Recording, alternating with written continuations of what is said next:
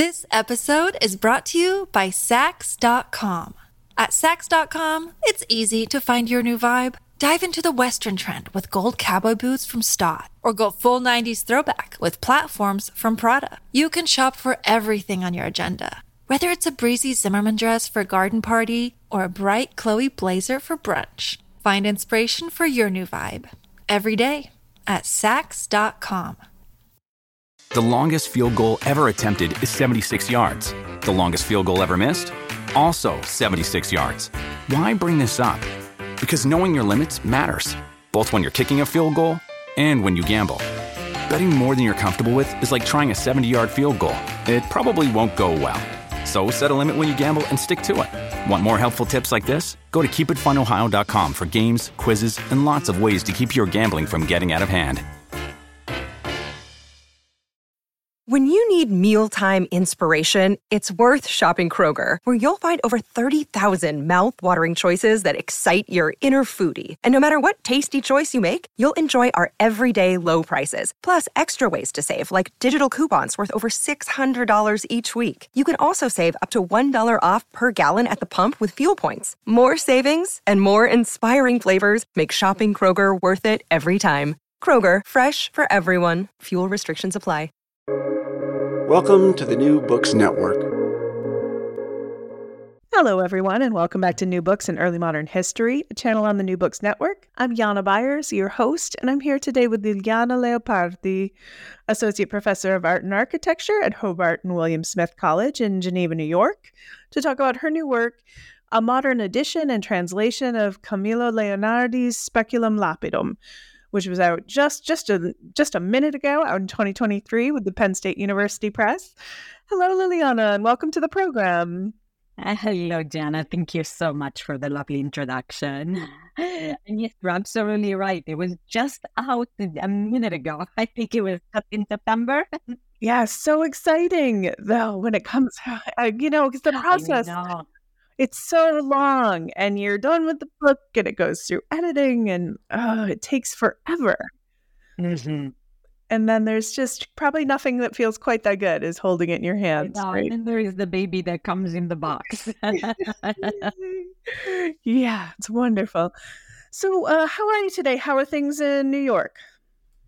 Good. It's been chilly and at the same time exciting for me as I was uh, mentioning earlier to you is I'm uh, getting ready for my next research trip. So I will leave some of the cold weather behind and go to the sunny shores of Sicily. oh, that sounds wonderful. Yeah. All right. So, hey, let's talk about this book. So, the title translates into Mirror of Stones, um, and it's a lapidarium. So, I'm my first question is what's a lapidarium? right. you know, this is that very interesting genre. It's actually a very popular genre in the medieval and early modern period.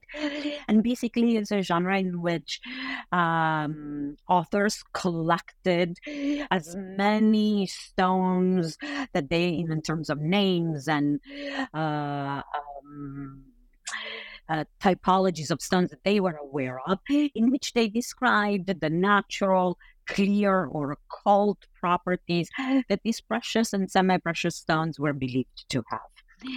Um, these stones could have engraved images on them, or they could be perfectly plain without any images. So think of a little bit like a new age manual of the uh, special powers of crystals, if you will, except that at the time it's being thought of as an actual science, right? Um, and I think for them, you know, the, the proof in the pudding, if you will, that these stones, whether this was a garnet, a ruby, an emerald, or uh, a coal had these virtues hidden within it was the uh, the magnets, the magnets, the stone that had this magical ability to attract other stones or to attract iron. And of course, they couldn't quite explain it in terms of you know, electrons and charged uh, chemistry, but they were, or physics, sorry, but they were able to understand it in terms of occult properties. So a lapidaria was uh, basically a manual that introduced its readers to all the possible virtues that stones could have. Oh, um, a manual. Yeah, I like the idea of a, a like a crystals manual. We've seen those.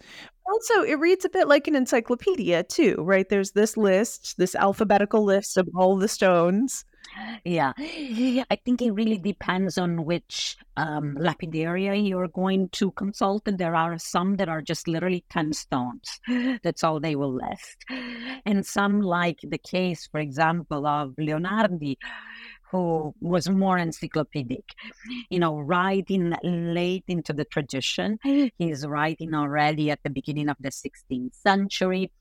So he's got 300 years behind them of accumulated knowledge. And he's trying to create this huge compendium for his uh, patron in order to gift it, of course, to his patron.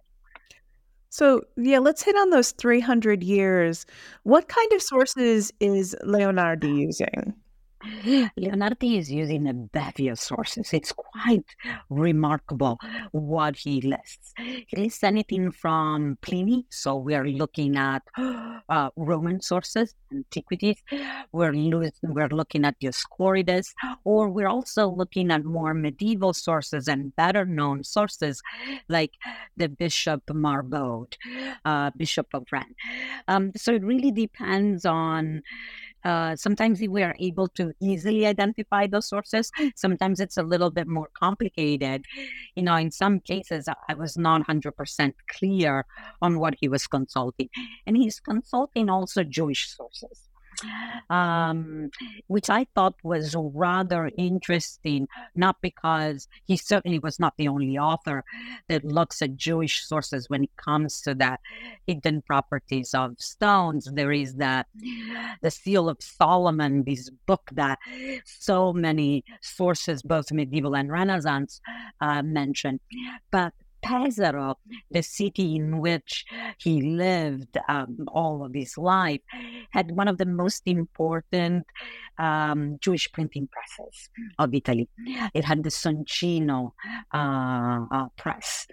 Um, so I think that there must have been as well um, an ability on his part to consult books that might have not just been in the library, in his own private library, or library of his patron, but through the Soncino, he might have also been able to access manuals that nowadays were not quite clear what they were. So that are gone now as well. Like that's right. Yeah.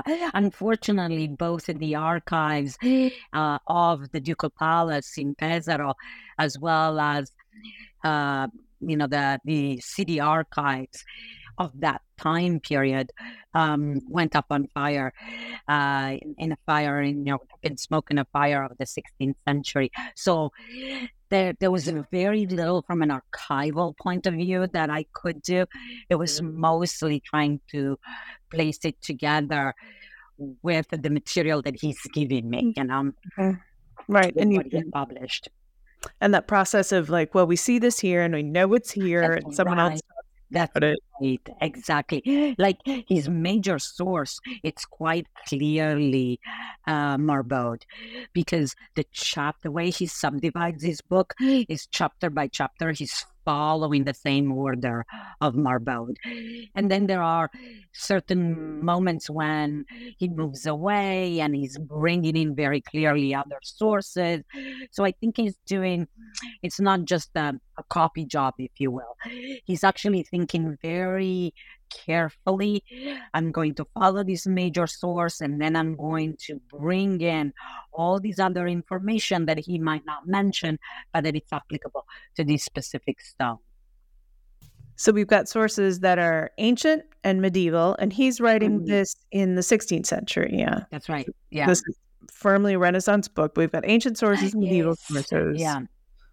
Yeah. It's, I think it's the first edition because that's also the interesting thing is that this is a, a source that gets published throughout uh, various edition gets published throughout the Renaissance, pretty much in, mm, all the way down to the Enlightenment, uh, quite a bit. Um, if I'm not mistaken, we have an edition of obviously the first edition is 1502. And then you have edition pretty much every few decades throughout the 16th century. So you have 1510, 1516, 1533. Then you get to the 17th century. And you see the same pattern for the beginning of the 17th century. So pretty much until about the 1720s, it gets reprinted and re-edited, you know, over and over again. And then we get by the beginning of the 18th century, and it just slowly dies off.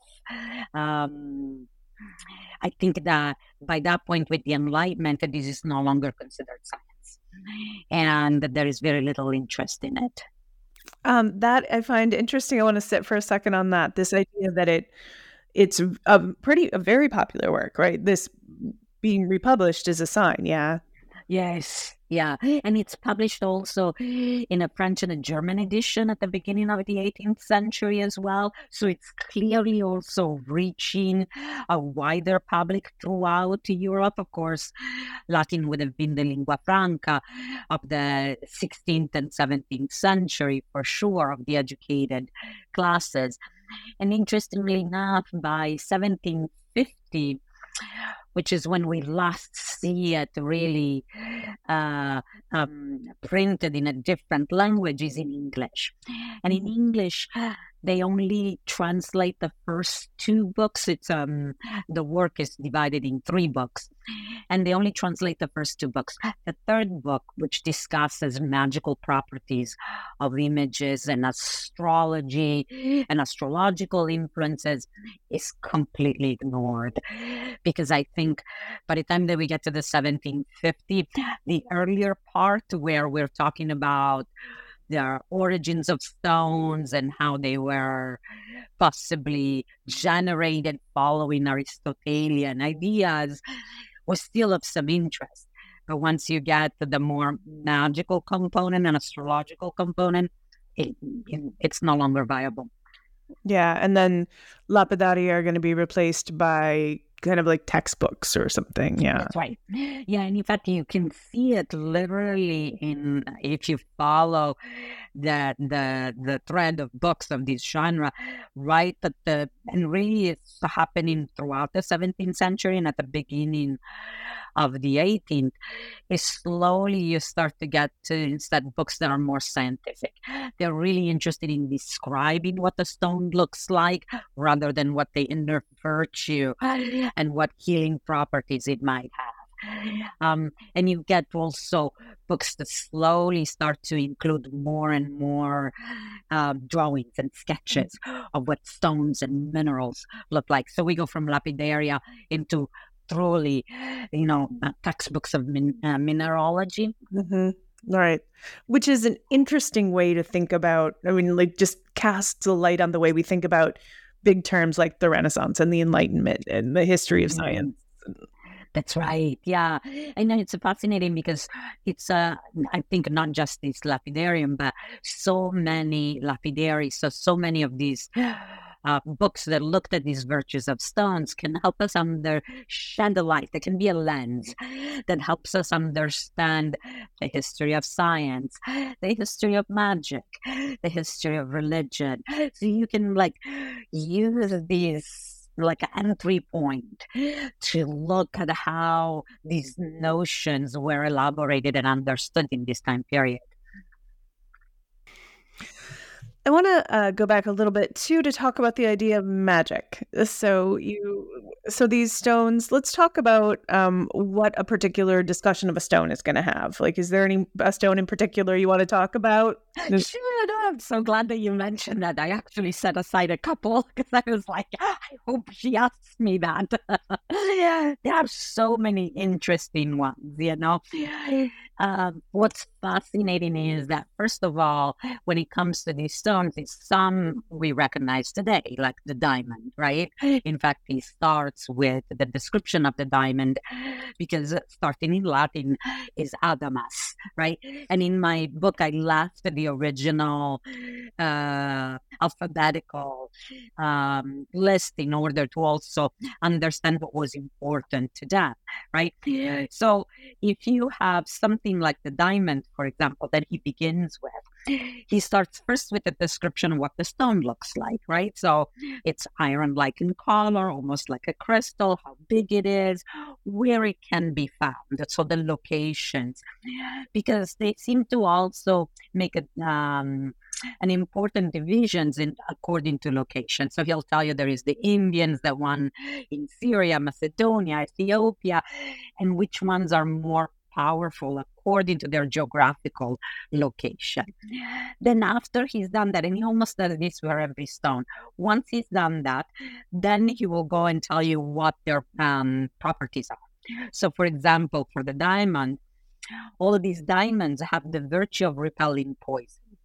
And this is a, a, big concern. And we will find this in many other stones. Perhaps the most famous of the stones was the bezoar. And since you are, I know you're located in Northern Europe, and uh, the um, uh, the Kunstmuseum in uh, Vienna, for example, in the Schatzkammer, they have these incredible examples of bezoars that were used by the nobility for their supposed property of repelling poisons. Um, so that is all the poisons that may be drunk. So anything that you could drink. So they also make a very specific diamond protects you from poisons that you drink, not maybe that you eat, but the liquid. It protects sorry, protects against the sorcery or acts of sorcery and removes empty fears. It gives victory in all quarrels and contentions. It benefits the lunatics and those possessed by demons. Worn tied to the left arm, it renders a man victorious. It tames wild beasts. It is good against phantasms and night terrors. It makes the wearer daring and skilled in all dealings. Um, the Indian or the Arabian diamond, as many believe, has the virtue of a magnet, that is to turn the iron needle towards the Arctic Pole. Hence, some call it the diamond magnet or lodestone. So you can see just from this description that it's um, you know, there isn't one singular virtue. They will mention perhaps the principle that for them is more important. And then there is a hodgepodge exactly because it's also drawing from so many different sources.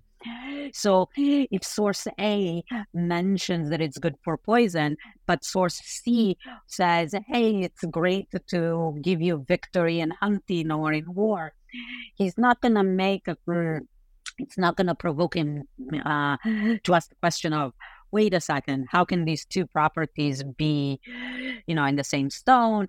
That that's not how they're approaching, you know, but more like, oh my gosh, this is important and it's on the same level or on the same category, if you will, as perhaps a repelling poison you know. Uh, another interesting stone, which I found interesting, is that uh, some stones like rubies, um, actually, I should say not ruby, but the carbuncle, as the carbuncle or the amethyst, uh, were believed also to have gender. So you could have both male and female stones because some stones are believed to have the property of a generative property. They can engender other stones, which I thought was really fascinating because it indicates a completely different understanding of the natural world and an anthropomorphization, if you will, of the natural world as well. So the epithets were also was also called the aquileos or eagle stones. And eagle stones are, you know, are found throughout medieval manuals. It's oftentimes called the pregnant stones And here, quote, because just as if it were pregnant, it holds the little stones within it that rattles. It's probably some sort of mineral. And as already said, some think of it as um uh, think it to be a scarlet color. Others maintain it is flesh color, plain and bright of average size. Um, I'm gonna skip around a little bit. They say that given to someone who's about to eat poison food, he will not be able to swallow it. So once again, we see this concern with poison. But once the stone is removed from his person, he'll be able to swallow it.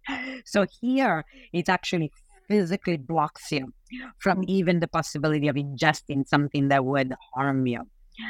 Um, some say that it must be placed in food tied to the left arm of a pregnant woman. It prevents an abortion. Placed, placed on the thigh during birthing, it removes all danger and speeds the birth. Because that's another concern that we find is of course is on the one hand when it comes to men sexual potency when it comes to women is the ability to give birth safely and or to become pregnant. So fertility is an important concern um, and then it heals those suffering of epilepsy chases away poisonous animals and for these reasons eagles place it in their nests. They believe that this eagle stone could be found eagle's nests, that's the name. It protects the eggs and eaglets from poisonous animals. Mm. It renders its wearer amiable, sober, rich, and protects them from all adversities.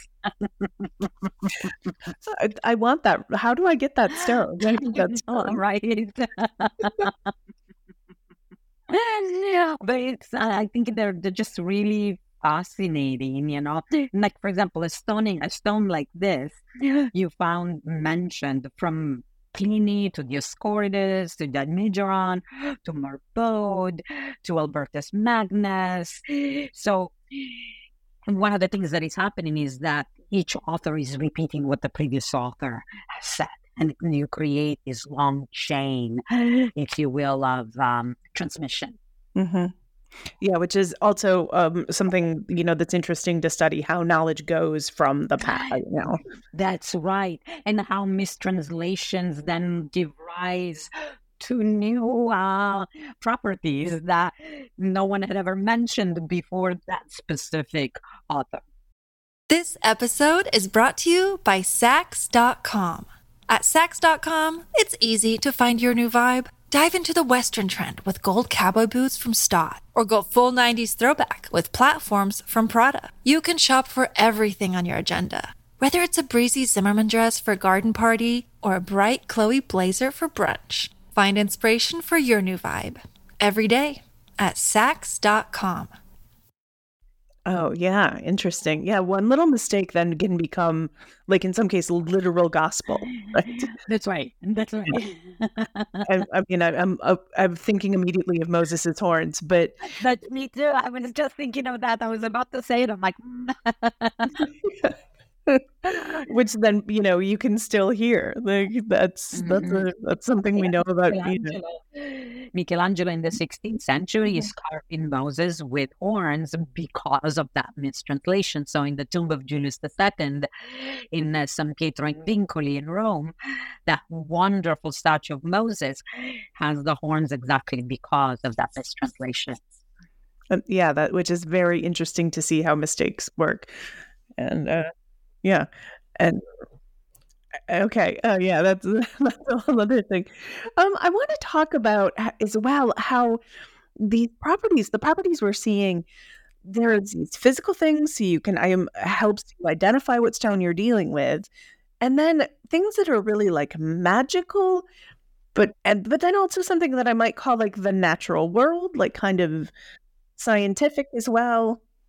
Yeah, you know, I think uh, it is for this reason that when it comes to lapidaries, um, the scholarship has tended to categorize them in three groups the scientific ones. So the author was more interested in maybe the description of stones from, let's say, what we would today, you know, think of it as scientific. A little bit more like Pliny is doing that, right? In his book, in the natural uh, uh, history. Now, the second type instead, which we find really, you know, from a lot of it, you know, Babylonian sources, Alexandrian sources, you know, um, second century uh, sources like the Nijiran, then the, those are more magical and astrological. So they're really concerned with how the stone's power can be activated with charms and with incantations. And I'll come back to this in a second because it's interesting to consider what an author in the 16th century is doing with stones that have this kind of more magical property that is activated by incantations because he's trying to avoid also, you know, excommunication and he's trying to avoid censure. And then you have so this is that that you know sources that we find that have this type of also uh, category, and then the third category is the Christian or symbolical or allegorical um, lapidary um, because we find lapidaries in which each apostle is identified with a specific stone.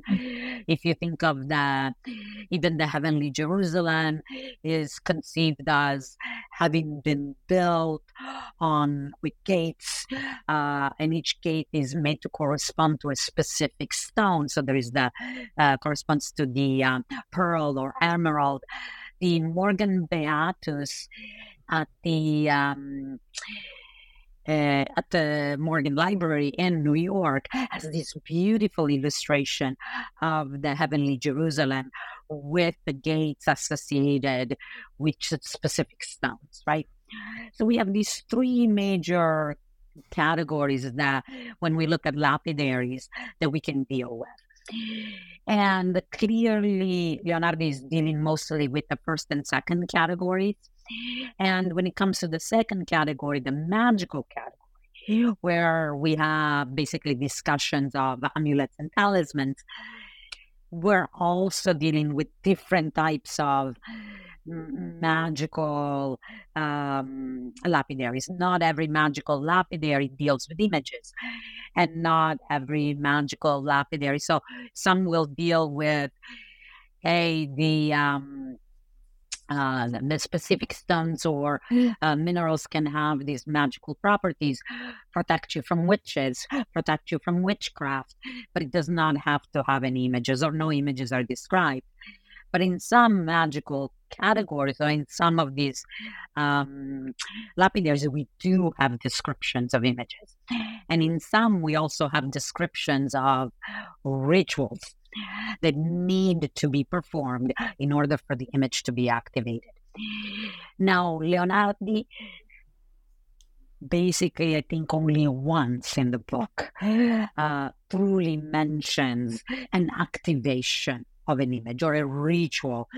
Even like the, the image needs to be carved when the moon, you know, is at a specific phase. So when there are specific also astrological conditions for the most part, he kind of avoids any kind of description like that.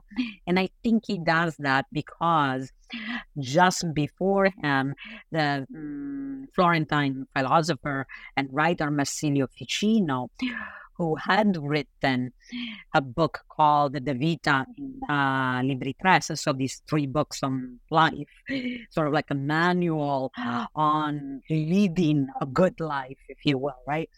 Both from a physical point of view, intellectual point of view, and he discusses properties of stones and various rituals that could be performed well, the book was ended up on the index of forbidden books.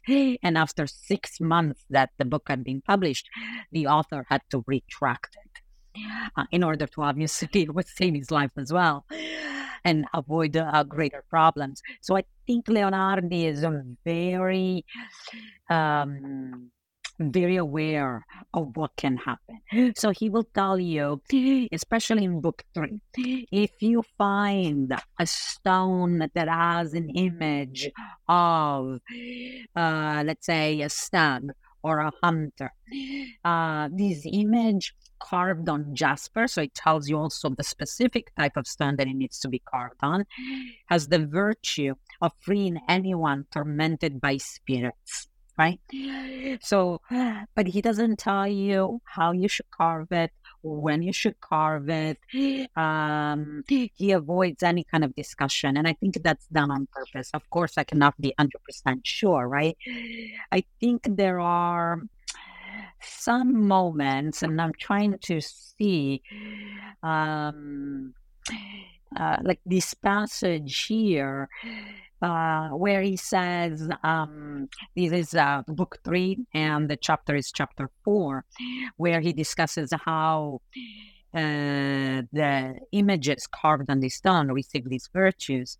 And he says, therefore, since stones are material things, they receive the virtue from the matter they are made of. So, first of all, that's why they tell you in order to have this specific protection from, let's say, ill effects of spirits or magic, you might want to carve it on jasper, right? Because jasper itself already has a specific virtues. Then, mm, uh, let's see, they receive the virtue from matter they're made of as well as from their specific form, depending on how reason intervenes. Therefore, they are not devoid of the influence of the stars that always affects this lower world. Mm-hmm. So I'm going from that maxim of what is above, uh, so is below, right? The tabula um, uh, smaragdina, the emerald tablet that so many of these magical manuals mention as the principle by which these images can carry the powers of the stars. So you could have images in which you have a stone uh, where there is the image of a lion. And this is an astrological reference to the sign Leo, or you may have a more uh, uh, not in, so not such a direct and more indirect reference to these heavenly and astrological um, influences, right? So, for example, let me see. Mm-hmm. Yeah, uh, these are um, interesting as well because they are images that come from clearly uh, not only Roman antiquity, but also Alexandrine culture. The image of a man with a lion's face, eagle's feet, and under its feet a two headed dragon with an unfurled tail, and the man hand holds a baton with which it hits the dragon's head.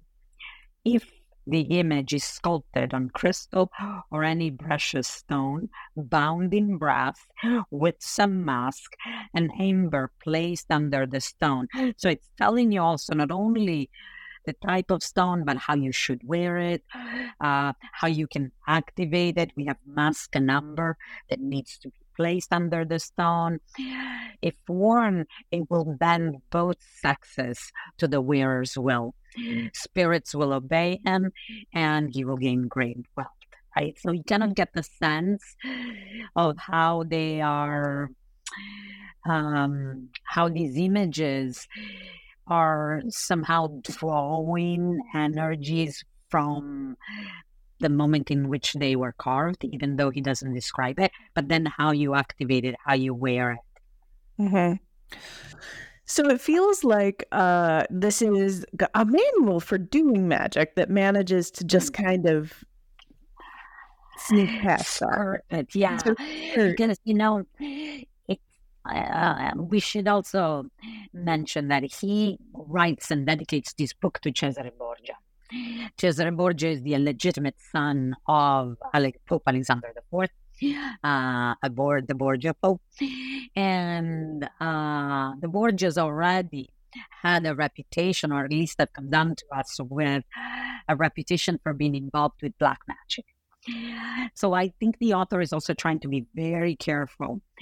Um, he starts the book, he wrote the book probably, be, I'm pretty sure he must have begun the book under the previous lord of Pesaro, Giovanni Sforza, and was probably meant to be dedicated originally to him. But as he's writing at certain point, um, Pesaro is conquered by Alessandro Borgia and the Sforza are ousted from the city. So here you have a physician who was the court physician of first Costanzo Sforza, then Giovanni Sforza. Now he has a new lord, uh, whose reputation has been one is one of loving stones and jewels. There are wonderful descriptions of Alessa- uh, of um, Cesare um, bedecked in all sorts of stones, from literally hat to boots. And at the same time, you know, he is the illegitimate son of a pope who's, you know, mm, the gossip says is also involved with black magic. So I imagine he is threading very carefully. He wants to be, he wants to ingratiate himself to this new Lord. He dedicates the book to him. But then there is no discussion, no um, direct discussion of magic. So we basically have a discussion, if you will, of all sorts of uh, talismans. Um, and in references that clearly, like the one that I just read, that suggest that they are aware that certain actions need to be taken in order to activate these talismans, which are mostly all the ones that he describes are mostly rings. So worn on the hand, which I think that's also very fascinating, right? Yeah. What's the difference between an amulet and a talisman? Oh, that's a very good question. I think that we, you know, if we looked at the literature on the subject, we would oftentimes find uh, contradictory descriptions or contradictory classifications. For the most part, in pretty much around, you know, we look at the scholarship around the 1980s, maybe even a little bit earlier, the 70s. But pretty much by 1980s, that, that the main difference was thought to be one of materials. That is, that the amulet was in stone and the talisman was in metal. But most recently, uh, Brian Copenhaver has suggested that really that, and I, and I tend to agree with him, that the difference is really a question of whether we have an image or not. So the amulets, you know, um, are stones that can be worn on the body and where no, there is no sign or image whereas the talisman bears an image.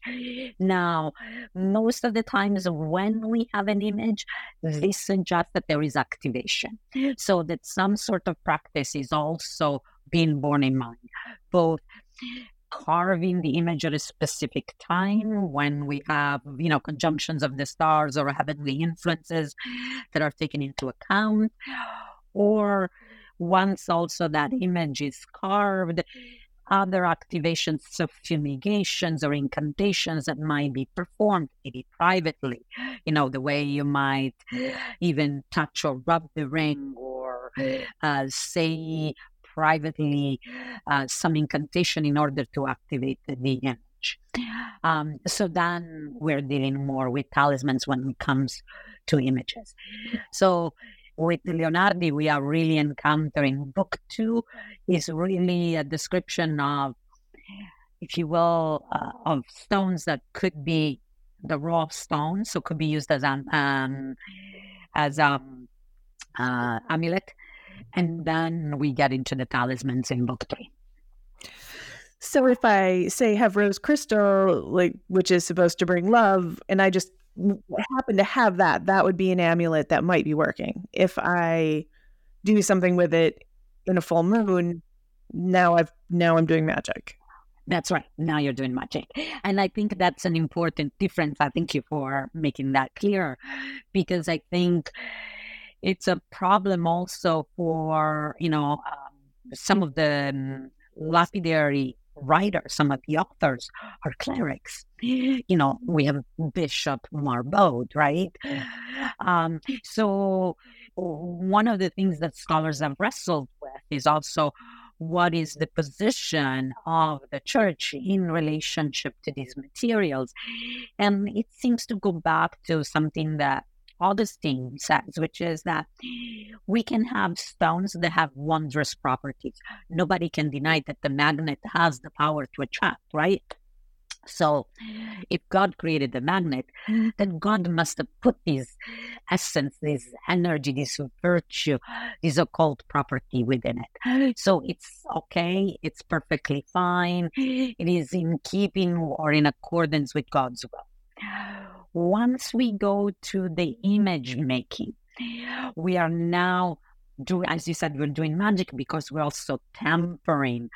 You know, we're altering, if you will, uh, God's will to a certain extent. We're trying to maybe harness the the world of the spirits.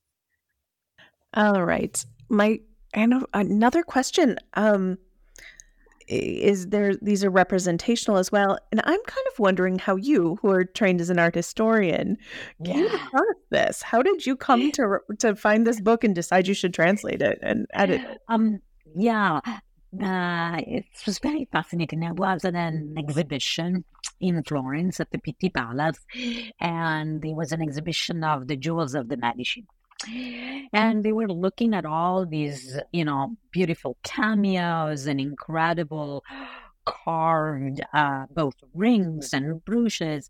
And at certain point in uh, one of the labels that was mentioned that um, many of these stones were believed to have occult properties. So that these were not just decorative jewels but rather they had more significance more importance than what might meet the eye in the kind of exhibition that they had mounted together. And then that really fascinated me. And they mentioned once I got the catalogue raisonné of the uh, the exhibition, they did mention uh, that some of these virtues were discussed in lapidaries like the one of uh, Leonardi, of Camillo Leonardi.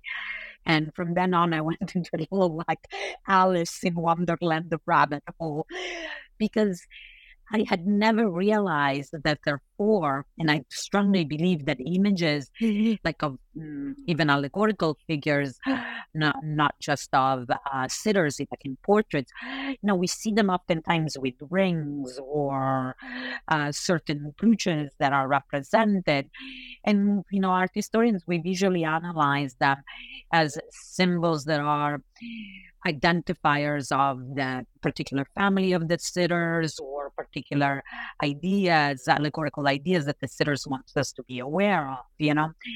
But it had never occurred to me that these might actually be protective images, protective talismans or amulets, that these were also meant to be uh, um, uh, uh show us a different realm that maybe for the viewer of the time would have been immediately visible and clearly understandable, right? Um, so I started looking into it and discovered that it was common practice, for example, for uh, the elite class uh, um, collectors of the time, like uh, Lorenzo de' Medici, uh, like popes, like the um, the Borgias, um, to be first of all cured or healed or treated with potions made of ground precious stones. So you could have potions of ground emeralds and rubies and uh, pearls, and these concoctions would be then ingested, believing that they would address a specific ailment. On the other hand, in reading, for example, the biography of Cellini, I also discovered that Cellini, while in jail at certain point, believes that he had uh, an attempt on his life had been made by poisoning him with diamonds, grinding the diamonds really fine and putting him in uh, in his food. So this really piqued my interest, and I said there is more here that I'm aware of So, as an art historian, I wanted to understand could we be seeing in these images something more than just um, display of wealth? Mm-hmm. That, hey, I have wonderful rubies and emeralds and I can wear them on my fingers, right?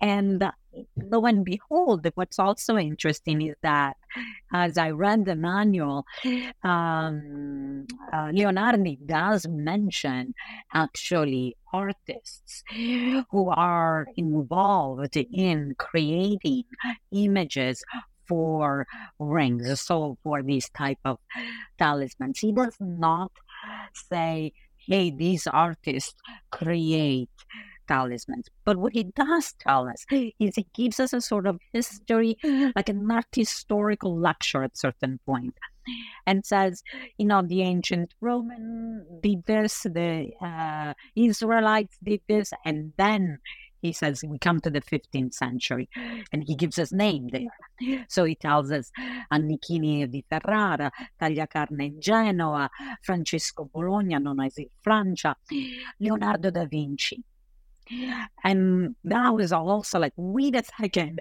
this is also mentioning very important artists. He mentions Mantegna. So we find that, um, you know, Leonardi, for example, um, I'm sorry, not Leonardi, but Leonardo da Vinci had always been interested, for example, in the images that naturally occur in stones, like in agates, where you kind of have that fern like patterns. So I think from there, it's not a big jump to see how artists who are interested in these kind of naturally occurring images, fossils, then all of a sudden come to also perhaps create as well images that might not just be decorative, but then might also uh, be concerned with channeling magical astrological um, virtues. Hmm. Yeah. And I mean there's something there about like the well the wealthy and their ability to display wealth, their ability to wield power. Um, That's right. That's right. Um, you know, even like uh, to stay in the area where uh, Leonardi was active. Uh, Pesaro, not far from Urbino. And you think about the uh, beautiful Piero della Francesca's uh, altarpiece of um, the Madonna, and then we have Federico da Montefeltro kneeling uh, to one side along with his wife Battista Sforza. And if I'm not mistaken, if I'm not recalling I'm wrong, there is this large, huge um, ostrich head that is also hanging, you know, right from the uh, front down uh, above the Madonna. And, and you start finding that corals, ostrich eggs, all of these objects could have these really interesting um, function. On the one hand, they are symbolic in that classic you know, art, art history, iconographical idea, but on the other, you know, that that coral was representative, yes, of the Passion of Christ, but on the other, it had also um, uh, protective powers against all evil, right? So you find that there is this uh, aspect of magic that is not far from religion. It's actually intertwined with it. I think going back to what we were saying before, also with Augustine, that if God put these virtues there, then it's perfectly legitimate, right? We can use them. So, in the collection of somebody like um, Lorenzo de Medici, you find uh, unicorn horns, or what they believed were unicorn horns, right? They're not collecting it just because it's a rare item and it's quite unique to have the unicorn horns, but because they believe it also has properties. Yeah. All right.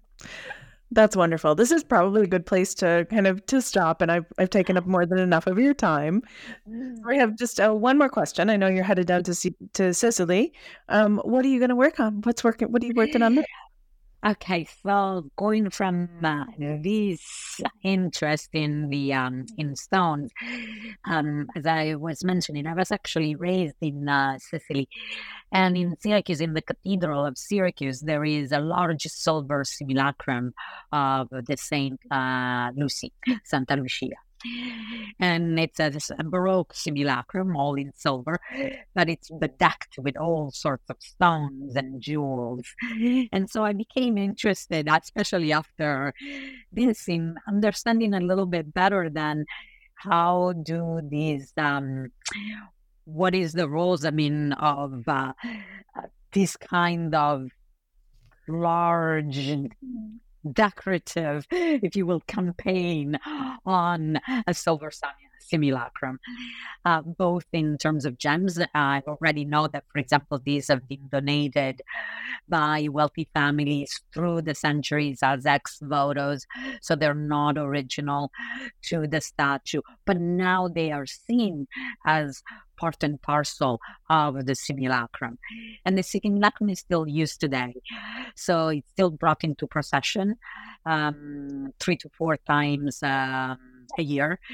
So I'm really interested now to look also at the sort of like long life of an object, long life of uh, we would call it, if it was in a museum, an art historical objects, but it's a religious and liturgical object, right?